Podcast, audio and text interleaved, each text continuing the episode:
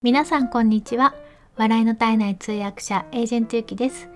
同時通訳者エージェントゆきのコミュ力研究所のチャンネルへようこそ。このチャンネルでは通訳やナレーター、プレゼンターなど言葉で伝える仕事をしているエージェントゆきがどうやったらもっと心に届く伝え方ができるのかを様々な側面からお話しするのが半分、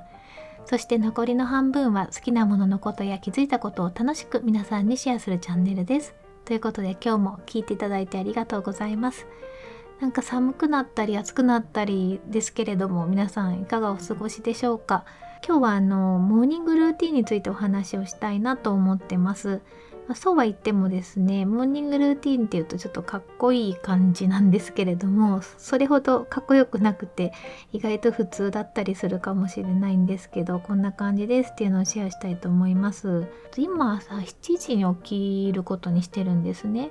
でこれは朝7時にスタンド FM の配信をしようって決めてるからなんですけれども、7時に起きてからいろいろ編集すると絶対無理だし、7時の前に収録するっていうのは多分絶対無理なので、この収録自体は前の日にやってます。で前の日にやって、それで写真も選んだりとかタイトル決めたりとかも全部して、あとはもう本当に更新するだけで OK っていう状況にしてからいつも寝てるんですね。で目覚ましを一応6時50分、7時半にして、そしたら最悪でも7時半に起きるだろうということでしてます。朝起きたらだいたいツイッターでおはようございますとか言って、でその後スタンド FM の配信をもう一回ちょっと準備して、それで問題なかったら更新をすると、だいたい7時過ぎくらいにスタンド FM も更新できてる感じかなと思います。あとはですね、 Facebook のページでエージェントゆきって Facebook を作ったんですよ、先月。なのでせっかくなのでスタンド FM の、ページのシェア、スタンド FM の配信のシェアを Facebook のページの方にも貼り付けてやってます。これで一応配信の儀式は終わり。その後なんですけど、私はあんまりそのベッドからすぐガバって起きて活動するっていうことがなかなかできないんですね。どっちかっていうとベッドの上でダラダラスマホを見ちゃうタイプなんですよ。どうせ見るんだったら生産的なことをしようって最近思って、で6月はナレーションの営業強化月間って自分で決めてるんですけれども、なので朝一でナレーションの営業活動終わらせちゃおうと思って、もうベッドの中でスマホでやってます。でこれ何やってるかっていうと、リンクトインっていう海外っていうか日本人も使ってますよね、 SNS があって、ほぼこれ実名でヘッドハンティングとか、あとリクルートとかによく使われているツールなんですよ。皆さんお仕事の内容とかも全部細かく書いてるので、でそのページを1個私は持っていて、これがそのナレーターとしてのページなんですね。このページから海外のその同じようなことをしている、お仕事している方とか、あとはナレーションのキャスティングしている方とかに対してお友達申請をポチポチと朝送ってます。もう今これがだいたい上限が1日50件か100件ぐらい、多分50件ぐらいだと思うんですけど、それで上限に達しましたって出ちゃうので、上限に達するまで毎日ポチポチしてるんですよ。で本当たくさんの方がいらっしゃるので、国を見てアメリカとイギリスとかカナダとか、あとヨーロッパの中とか、オーストラリア、ニュージーランド、シンガポール、香港ぐらいかな、それなりに物価と人件費が高い国を選んでますね。残念ながらインド、中国、それから中東も微妙に低かったりするので、ちょっと今やりにくいっていう国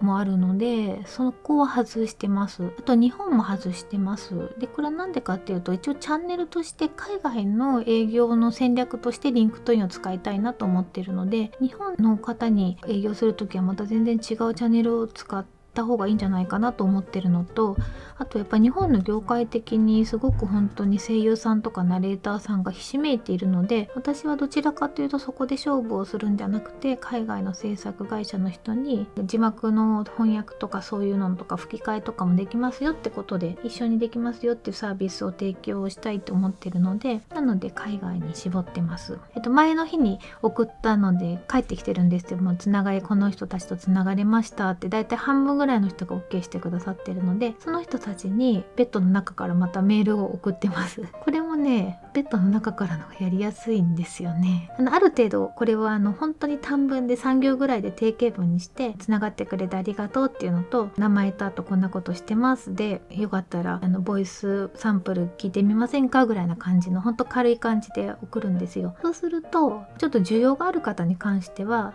その後ちゃんとお返事をくれるのでその返事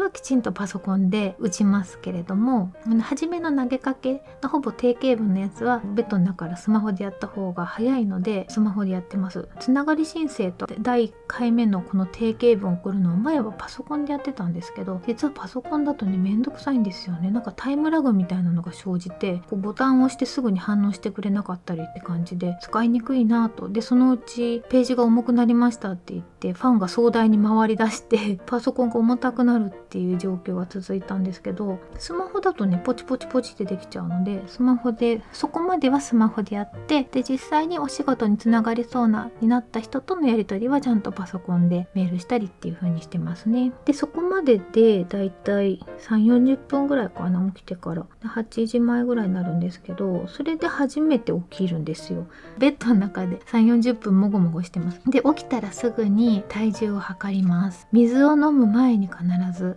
一番軽い状態で測りたいので体重を測ってそれから水分を取るんですけれどもその前にね私ホワイトニングをしてるんですね。歯のホームホワイトニングもしてるのでそのマウスピースをはめてるんですよ。でそれを取って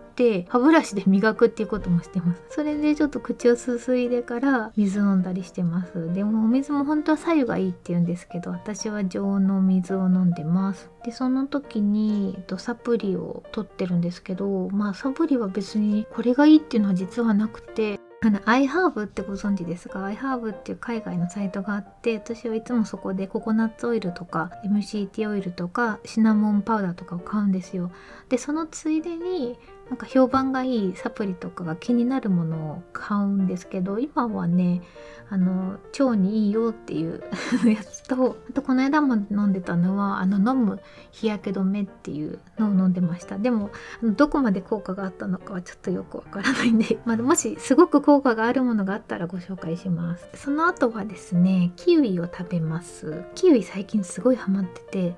ちょっと食べ過ぎなんじゃないのって言われそうですけど1日4つぐらい食べてるんですよ。朝1個食べてあと夜寝る前1時間ぐらい前にも食べてます。ビタミン C の補給とあとはこれでお通じも良くなるっていうし昼間に食べる2個ぐらいはいつ食べてるかっていうとキウイを食べると血糖値が上がりにくくなるっていうことなんですね。その血糖値が食後に血糖値スパイクって言って血糖値がぐわーって上がっちゃうと太りやすいって言われてるのでその炭水化物を食べる前とかにキウイを食べるといいよっていう合わせ食べがいいよっていう記事を読んだので今それを実行してます。だからドーナツとかご飯とかさつまいもとか何か食べる30分前とかちょっと忘れてた時は食べ終わった後とか直後にキウイをいつも食べてます。